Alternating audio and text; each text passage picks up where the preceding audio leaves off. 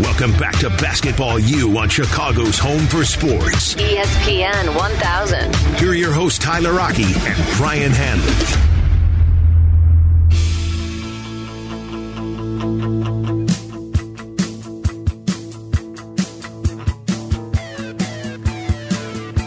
Basketball U here on ESPN 1000. Tyler Rocky, Brian Hanley. We're with you every single Sunday throughout the tournament, breaking down all the games. And in today's case, we are breaking down what we might see in the bracket and getting you ready because that thing's going to come out around six o'clock today. And then everyone just, it's a frantic thing. You get to the bracket, you fill it out. And uh, are you a one bracket guy, Brian, or, or do you like to make a couple and, and take some some risks along the way?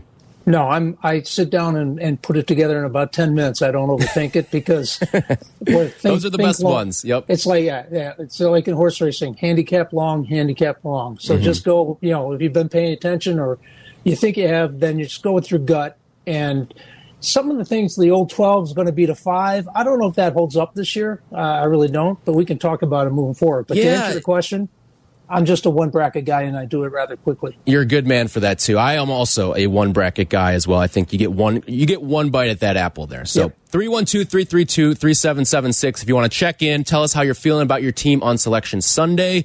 Uh, we've heard from Illini fans, we've heard from Purdue fans, we've heard from Iowa fans, we've heard from Loyola fans today and we want to hear from you 312-332-3776. Okay.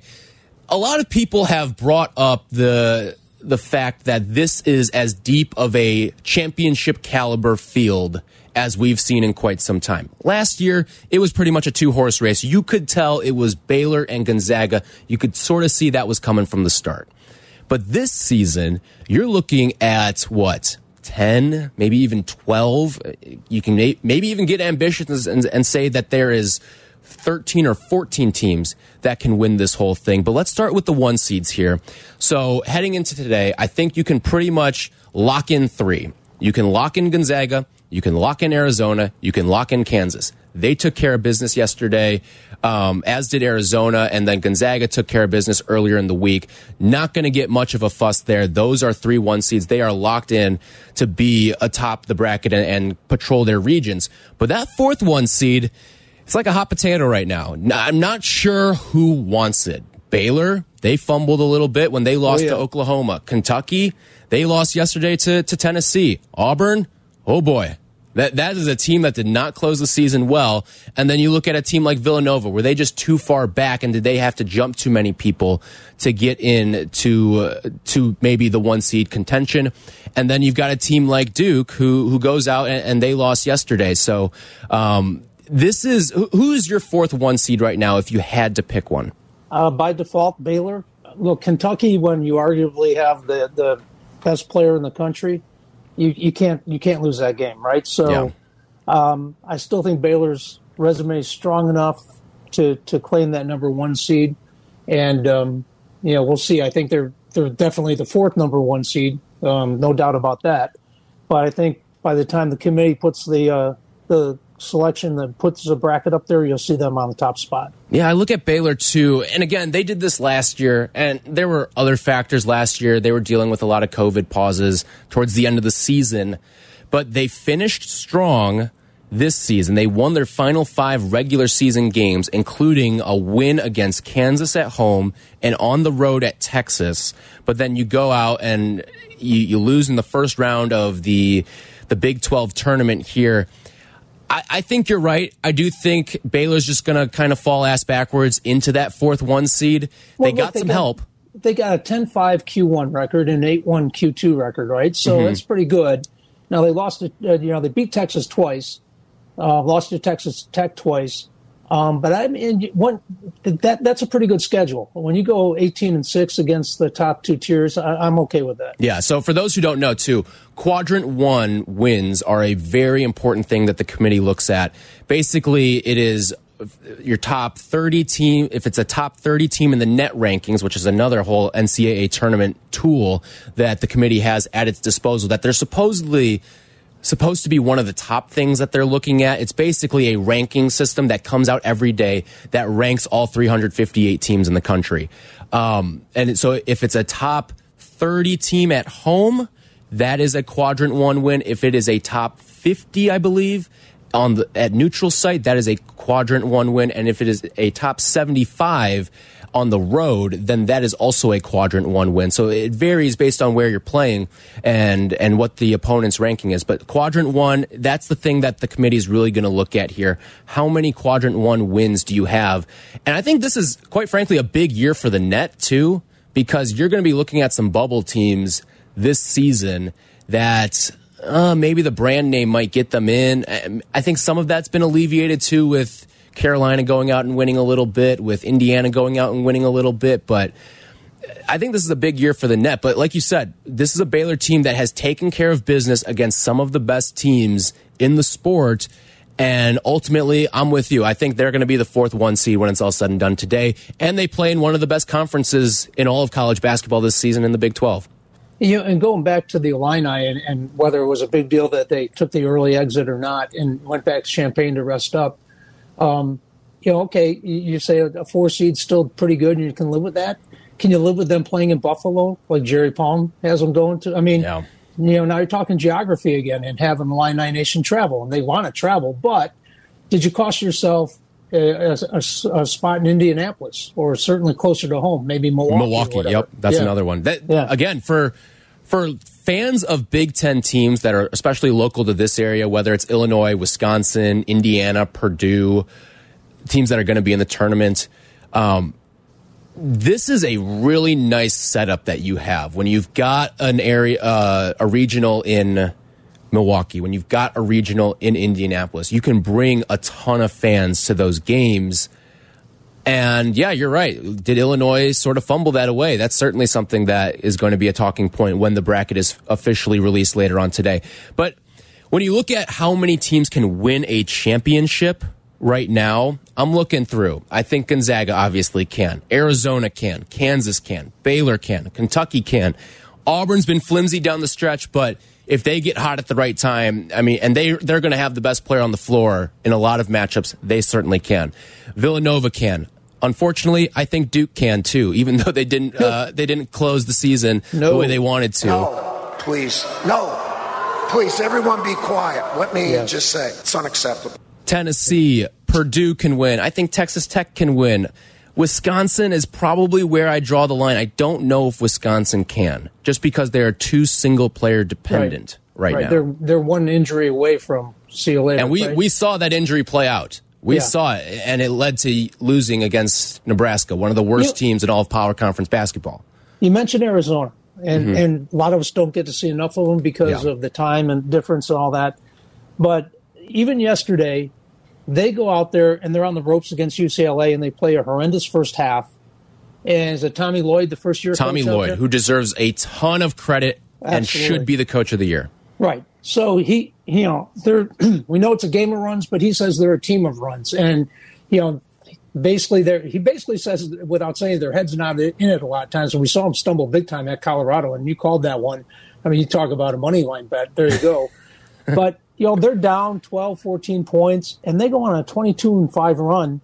And he's he's sold them on kind of like Lovie used to sell the Bears on taking the ball away and the peanut punch, and not just as an idea, but you know, kind of embedded in their and thought process to the point where they believe they can do it at any time.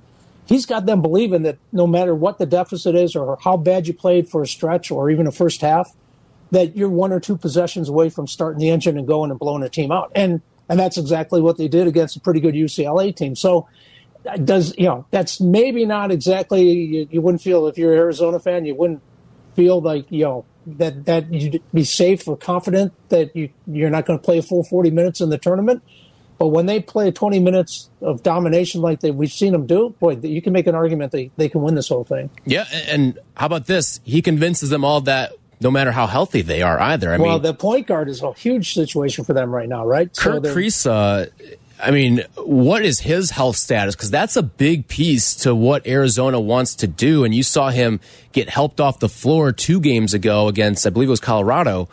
And that is a very, very important injury heading into the tournament because he is a great shooter for this team. And like you said, he's one of the best sort of point guards in the country right now. He, has got a, a fantastic assist rate, but if he can't go, and you start digging into your bench, like that is a tough hill to climb. Yeah, and the backup point guard Justin um, Justin he, he Kier, got- yeah, mhm. yeah, he got in foul trouble yesterday. So, so Yeah. now what are you doing? I mean, you know, it's it's uh, it's next man up. If the next man up picks up three fouls early in the game, you're in trouble. I guess the one sort of saving grace there is that Kier is a senior. And that is something that cannot be overlooked. Another thing that I really like about Arizona is Ben Mathurin. I mean, this guy's going to be a lottery pick. He's another one of those guys can score at all three levels and is probably the most unheralded freshman. And part of it is probably because he plays out west, so not a lot of people get to see Yeah. him. Yep. But he has been one of those guys that has flown under the radar, but he was in the player of the year conversation. Certainly, with the way that he he kind of propelled this Arizona team in the early stages of the year. I mean, they were going out winning a lot of games. They beat Illinois on the road earlier this season, and I think that game was start was when people started to say, "Oh, this Ben Mathurin kid, he can play." He dropped 30 on Illinois in that game, and he just goes out there and does not look like a freshman. And it, you usually do not see that out of a freshman in December. That's something that takes time. That's something that maybe you see in February or March. But in the, in the tournament, do you get a little uneasy when your best player is a freshman? Yeah, I do uh, for sure. I mean, you know, the spotlight's huge. You're playing in these, uh, you know, in these football stadiums. You know, Right. So all of a sudden, the the shooting depth perception is off until you get used to it. Um, yeah, I'd love to hear from uh, people out there listening who, you know, it, the it, instead of the obvious, if you're settled in on the number one seeds that we've been talking about, can you go to a second or third uh, seed team or even a fourth seed team? Can you make a case for, you know, uh, an Arkansas or somebody, Providence in the Big East? They certainly, I mean, talk about the season they've had compared to what they had last year. And a lot of people probably haven't been paying attention to them. But when Yeah. they're playing their best, they can compete with anybody. They got really hot at the right time. They their season was on life support back in December, and, and boy did they wake up. 312-332-3776 if you want to hop on in. Give us how many teams you think can win the NCAA tournament and if there's a team that Brian and I left off, let us know. We'd like to hear the case that you're building up for any of those. 312-332-3776. One more th- little note on Mathurin too and we, we, when we talk about the fears of having a freshman being the best player on a one seed in particular too, but he, like we said, he played out west. He's gone kind of under the radar. And even that sort of worries me a little bit heading into the NCAA tournament because he hasn't been used to the spotlight necessarily No. being on him either. I mean, How many people do you think follow, you know, travel with the Arizona basketball team day in, day out? Two? Yeah. Maybe, maybe when one? you're in a, a pro sports sort of market, like yeah, it, it is. You probably have a couple beat writers and blogs. Yeah, compared to you know, pick a team out east, pick a, you know uh, an Kansas. SEC, yeah, pick an SEC team, a Big Twelve team, um, and it's a huge deal, right? But all of a sudden you're being called up before the games even start. You're being put on a dais with two other guys and your coach, and all the spotlights, and the there's a whole phalanx of cameras and a full room of reporters. You know, all of a sudden it's just like, wait a minute, I haven't been here. What's this all about? All right, 312 332 3776. I do want to talk about two of the other one seeds that we mentioned Gonzaga as well as Kansas. We have to talk about Kansas, or otherwise, we may not be on the air next week, uh, Brian, because our director of content, Danny Zetterman, a huge Jayhawks fan. And guess what? They're a team that certainly can make, a no- make some noise because they are a one seed in this tournament. They just won the Big 12 again. We'll get into Gonzaga. We'll get into Kansas as well. And we want to hear from you 312 332 3776. How many teams can win the NCAA tournament in your eyes? That is coming up next. This is Basketball U. On Chicago's Home for Sports, ESPN 1000 and the ESPN Chicago app.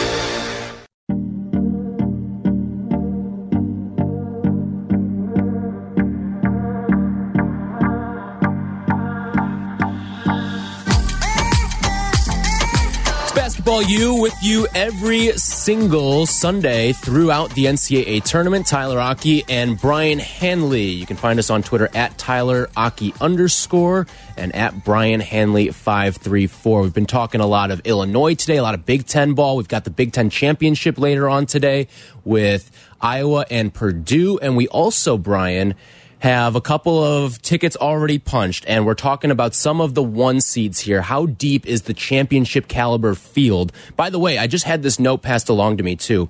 If Baylor does take that final number one seed, it'll be the first time ever that we get four one seeds all west of the Mississippi. Oh, really? I think we were en route to that in 2020 too, if I'm remembering correctly. Um, or no, Wow, because Dayton Dayton was one of those teams that was vying for a one seed late. Um, but yeah, th this is we're we're potentially going to have the first time ever with four one seeds all west of the Mississippi. That's crazy. That yeah, I, I don't know how how the the East Coast media is going to handle that. I think Not that well. they're they're it's going to keep them up at night. Um, No, please. No. Please, everyone be quiet. Let me just say it's unacceptable. Everyone west of the Mississippi, be quiet, please. Yeah. Please. Anyway, let's get into Kansas here because they're a team that intrigues me heading into the NCAA tournament. They are going to be a one seed.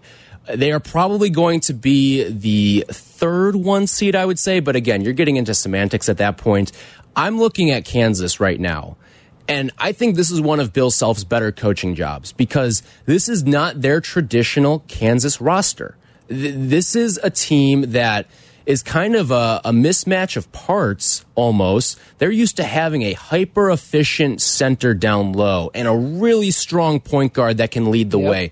They coming into this season, the Big 12 preseason player of the year was Remy Martin, a transfer that hmm. they got from Arizona State who was fantastic with the Sun Devils.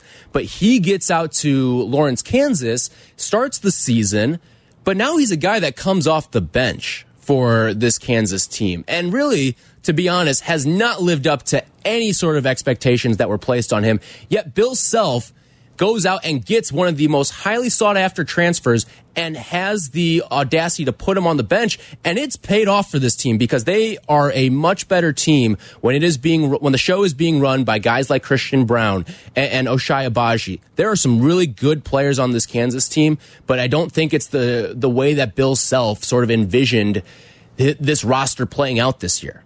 No, Remy Martin hadn't scored 10 or more points in a game since December until this week, right? Mm-hmm. So that's an added bonus because now if you have this guy getting maybe he's a little fire you know lit under him, maybe he's got a little hunger to him. If he can start doing what they expect him to do at the beginning of the season, well, that's just added. You know, that's a bonus for the Jayhawks at this point. I look too at this Kansas team. And again, one of the things that worries me a little bit is their free throw shooting. We saw them miss largely a lot of inconsequential free throws in some games down the stretch. But they're a team that, again, one of the, the things I always look for in my tournament uh, caliber teams and the teams that I think can win a championship, I look at a couple of things. Do you take care of the basketball? Can you rebound the basketball? And can you make your free throws? And Kansas, to me, right now, checks one and a half of those boxes, which is odd for a one seed because right now their turnover rate is relatively high on offense and they don't get a lot of turnovers on the other side either. And maybe part of that is just playing in the Big 12. You're going up against some real defensive masterminds in the Big 12, whether it's Texas Tech, whether it is, um, whether it is uh, Baylor, uh, another great defensive team that plays really strong team defense, Iowa State, always going to be a really strong defensive team as well with their new coach, TJ Otzelberger. So I, I just look at Kansas, and maybe it's just a product of the Big 12 being as tough as it is, but they're a team that still has some holes, but they made their way to a one seed, and, and quite frankly, they closed the season really strong. They won their final five games, which is no easy task in the Big 12. Yeah, well, I'm just thinking about those three areas, and you're exactly right to identify them because turnovers will kill you, missed free throws will kill you, not being able to rebound the ball. And I just talked myself into Marquette's in real big trouble because they don't do any of those three things very well. Yeah, I, I look at it though from the other lens. Another thing that matters is do you have the best player on the floor? And Kansas is going to have that more times than not. With Ochai Agbaji, he's had Yep. some absolute highlight reel plays, and he's doing all of this on extremely high volume too. I mean, he's got a, a very high usage rate. He's taking almost uh, thirty percent of his team's shots as well. he's shooting 40% from three, too, Ooh. which is just an added element to his game that I, you know, the funny thing about Ochai Agbaji is every single year when I've watched Kansas, while Agbaji's been there, he's a senior now, I've always thought, okay, this guy's going to leave after this year. And he never has. He's always stuck around. I've always thought he's had some NBA elements to be a two guard, but he's stuck around at Kansas and has really refined his game. Again, will he be a first round pick this year? It's, it's sort of up in the air, but he's a guy who you want leading your team. And when I say this is an unorthodox Kansas team because they don't have the traditional strong big men like they've had in the past, like an Udoka Azubuike, um, because David McCormack just has not been that sort of guy for them. But with Agbaji, he's erased all of these little things that have gone wrong for Kansas this year. And at one point, I thought he was a lock to be the National Player of the Year, but we've right. seen that carousel spin every which way this year. Yeah, no, he's definitely in the conversation. But you're right, David McCormack, serviceable, can have some very good games, um, but he's not going to be the dominant player. He's not going to be the best player on the floor. So you make great points. I just hope Bruce Weber isn't listening.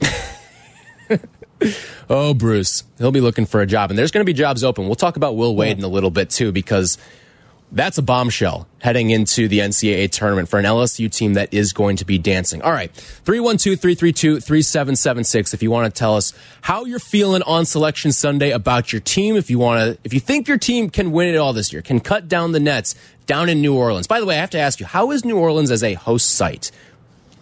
Uh, well, if you like drinking, it's a great place. Um, it's a great walking city because it's basically the French Quarter, right? You can walk mm -hmm. over to the Superdome or whatever they're calling these days.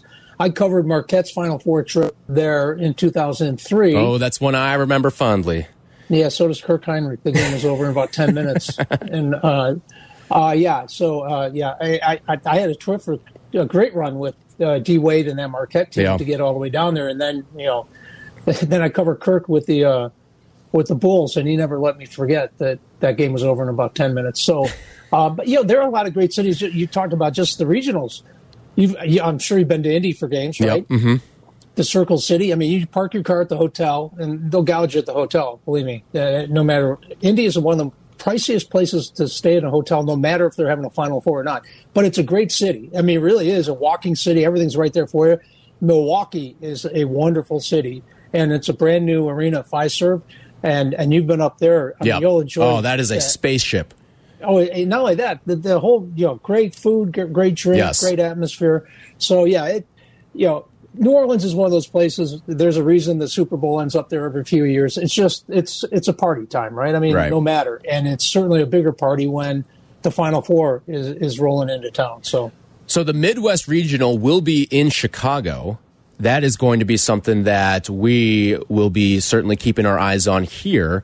I'm excited. I, I, just love this time of year going to some of these games too. It was always something that I loved doing growing up. All right, I do want to talk about another one of the one seeds, and it's the team that's been a one seed for the entirety of the season. It is Gonzaga. And this is a team that everyone likes to punch down on because they're Gonzaga. They don't play in a power conference. Oh, you're beating up on the Pepperdines, the Santa Claras, the Portlands but I think this is different. It feels different to me this year, and here's why.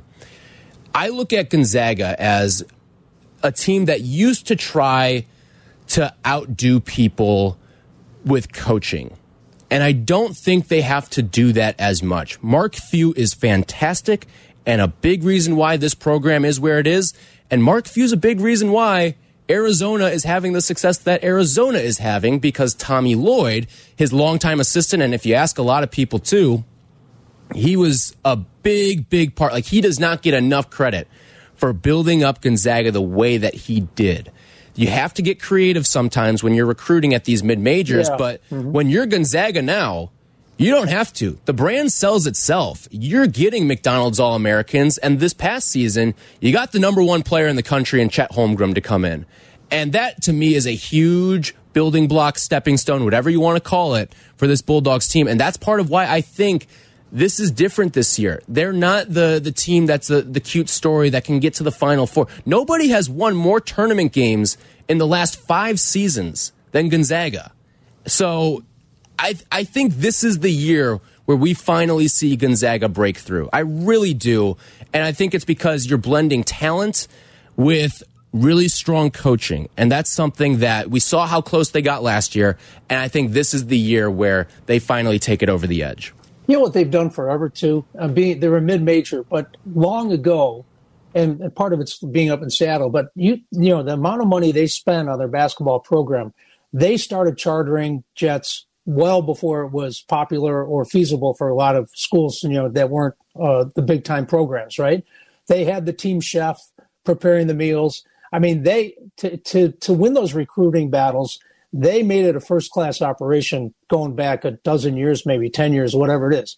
Yeah. So mm-hmm. they saw what they were going to have to do and what they were going to have to invest to be that perennial team that's in the tournament each and every year. And, and weak schedule or conference or not, they you talked about brand. Well, that, that brand is is fully embedded in the NCAA tournament. I and we've talked a lot about point guard play today and how important it is in March. True.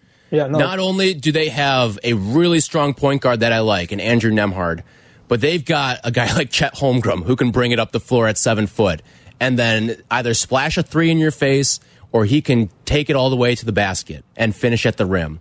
I I really think this is the year that a team like Gonzaga can finally take it over the edge. And I, I think the unsung hero of the entire bunch is Andrew Nembhard. He's the guy who I kind of liken to last year when Gonzaga had Joel Ayayi, who I really liked last season. I think Nembhard can be sort of that guy for them. He can hit a big three when you need it. Like you're going to see Andrew Nembhard make a big play in this NCAA tournament, and it may be one that shifts an outcome. Well, he's a senior and he's a six five guard, and you know, you know, he he's been there and done that, and he can certainly be the the you know the calming force on that team and and get them through this. And, and I'm with you. I think they're going to make a lot of noise. I don't know if they'll be there in the final four, but we'll see. 312 332 3776. We want to hear all your college hoops thoughts and tell us how you're feeling on this selection Sunday as well. But coming up next, oh, LSU. What are they going to do heading into the tournament? Their head coach, Will Wade, was fired despite the fact that they are going to be a tournament team with this looming investigation hanging over the Tigers. We will break it all down next. Follow Chicago's Home for Sports on Twitter at ESPN 1000. You're listening to Tyler Rocky and Brian Hanley. It's Basketball U talking college hoops. Talking college hoops with you on Chicago's Home for Sports, ESPN 1000.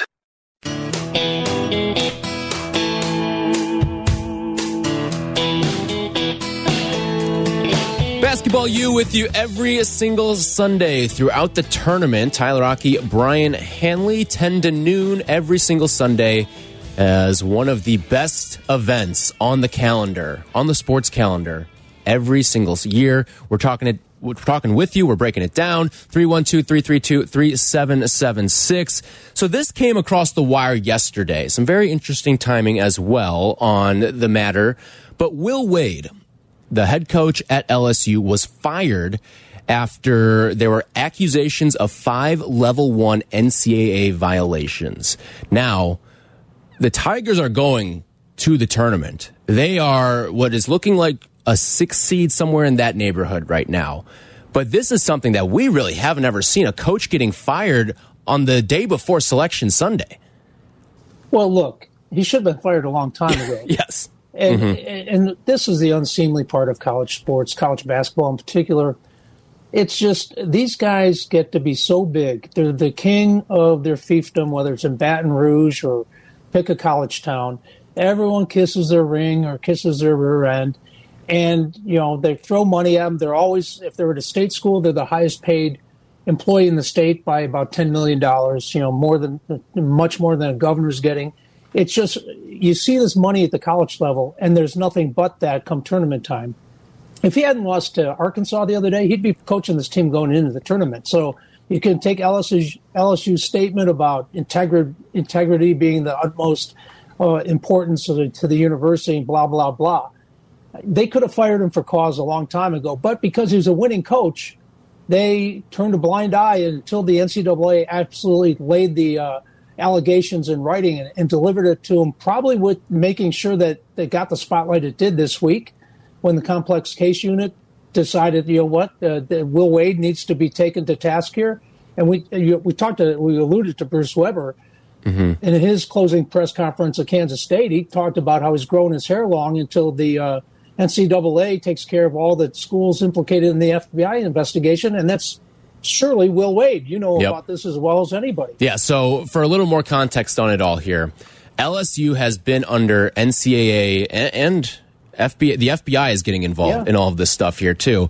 For um, for Will Wade, and he was caught on a wire. And, and this is the fan, the absolutely fascinating part of this to me. So about two years ago, there was a, a, documentary that came out on HBO called The Scheme, and it dove into kind of the underbelly of college basketball, paying players, and all that stuff through a guy, Christian Dawkins, who went to prison as a result of everything that went on in the the ugly side of college basketball is what we'll call it here.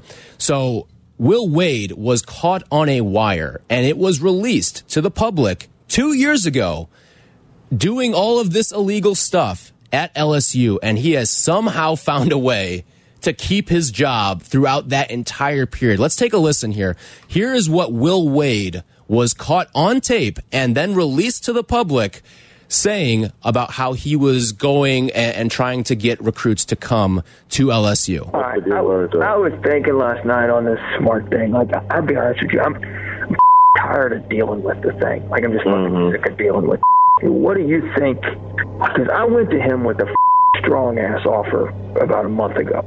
Strong. Now the problem was, I know I didn't take it. Now it was tilted towards the family a little bit. Mm-hmm. But I mean, it was it was a hell of offer. Okay. Like hell of an offer, especially mm-hmm. for a kid who's going to be a two or three year kid. Right. I've made deals for as good of players as him that were a lot simpler than this. I don't understand how that's been around for two years and he's still a head coach of a, a men's basketball program. Because he wins, right? I mean, that's it. And so, so finally, they they launch him for cause because the last one, you know, the, when that came out, he refused to even talk to the school investigators at the time. Finally, did sit down, denied everything. So they said, well, he he said it didn't happen, so we believe him. But at the time, they made him sign an addendum to his contract that if it happened again, he was going to be fired for cause, and and he couldn't help himself. He paid paid off a fiance of, of a player to keep quiet. You know, he he's on there talking about it. He made other offers which were much simpler to get done than this kid, and so he's been doing it for a long time. But if he had not lost to Arkansas the other day, he'd be coaching going into the tournament. No matter the NCAA, all they did was put the allegations in, in writing. But you know how long it takes the NCAA to actually find a school guilty and uh, institutional control or lack thereof, and to, to put you know the so-called death penalty on the school. It doesn't happen very often because they don't want to have that part of college basketball in the spotlight any more than they need to. But boy, when you're caught on an FBI wire talking that you know blatantly and openly about it, how do you how do you avoid it? But he he he sat there for three or four more years until he got launched this week.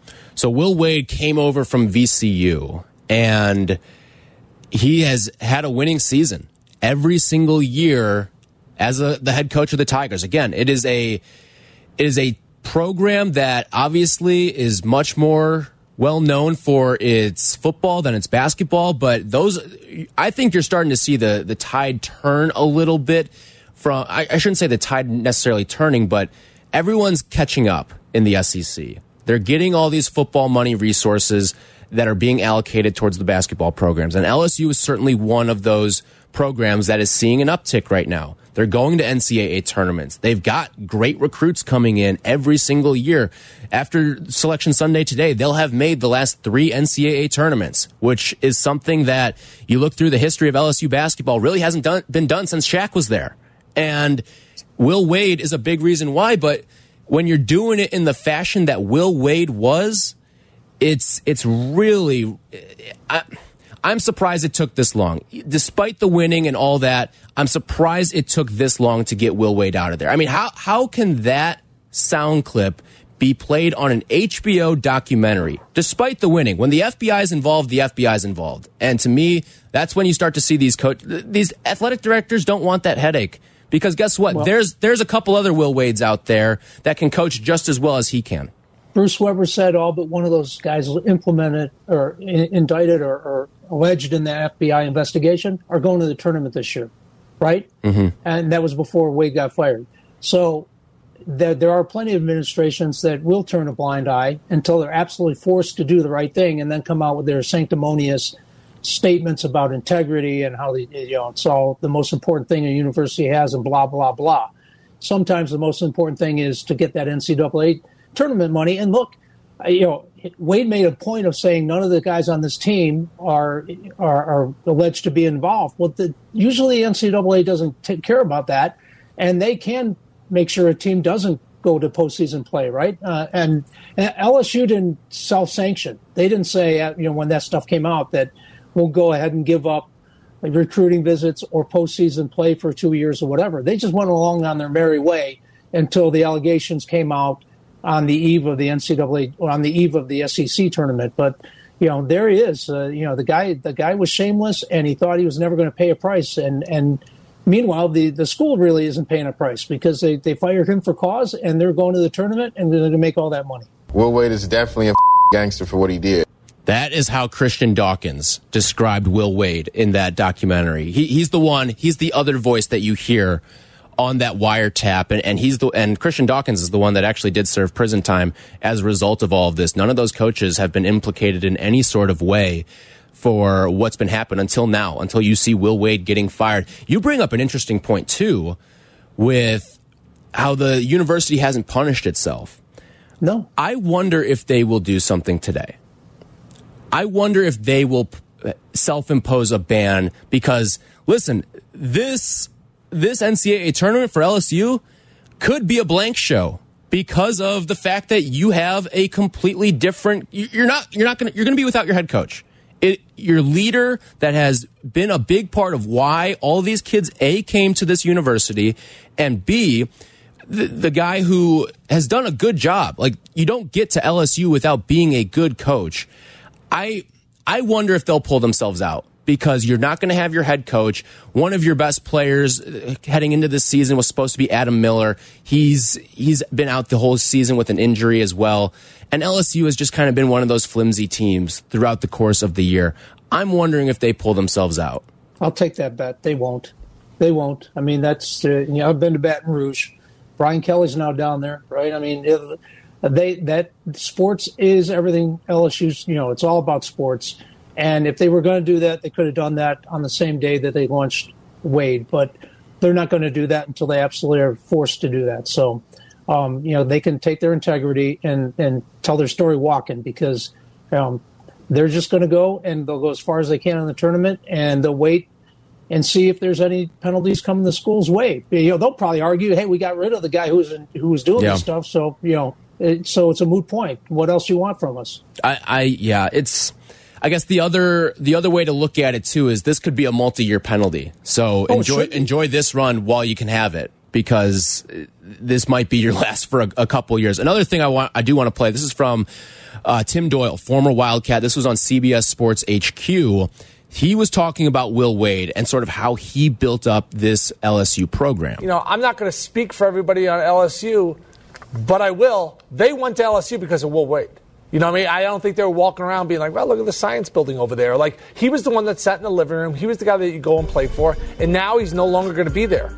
Uh, you see that his career, he was an outstanding coach at VCU. But when I saw what was kind of coming his way, I was really surprised. And that's just LSU being like, whoa, whoa we're not going to make any rash decisions. We're really going to go through the process, do our due diligence. We're not going to remove Will Wade before we really get a full breakdown of all the allegations, and now they get it. The timing of it, like I said, is very unfortunate for the players because Will Wade's the reason why they are in school. That's just a fact.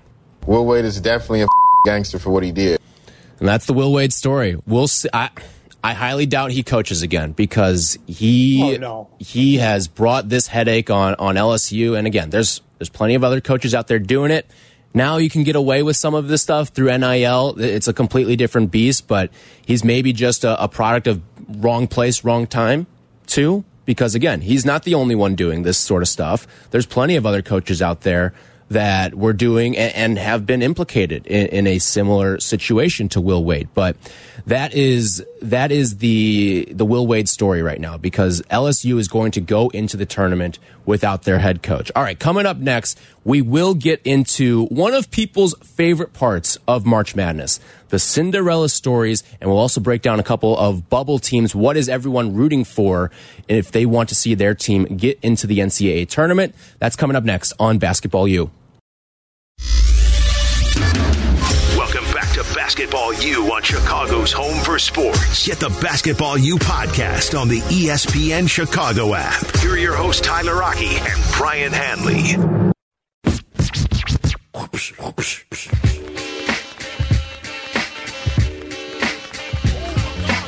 Thank you to Jake Cantu for producing today's show. Basketball U will be with you every single Sunday throughout the NCAA tournament. Tyler Rocky and Brian Hanley, 10 to noon here on ESPN 1000. We thank you for listening and participating today.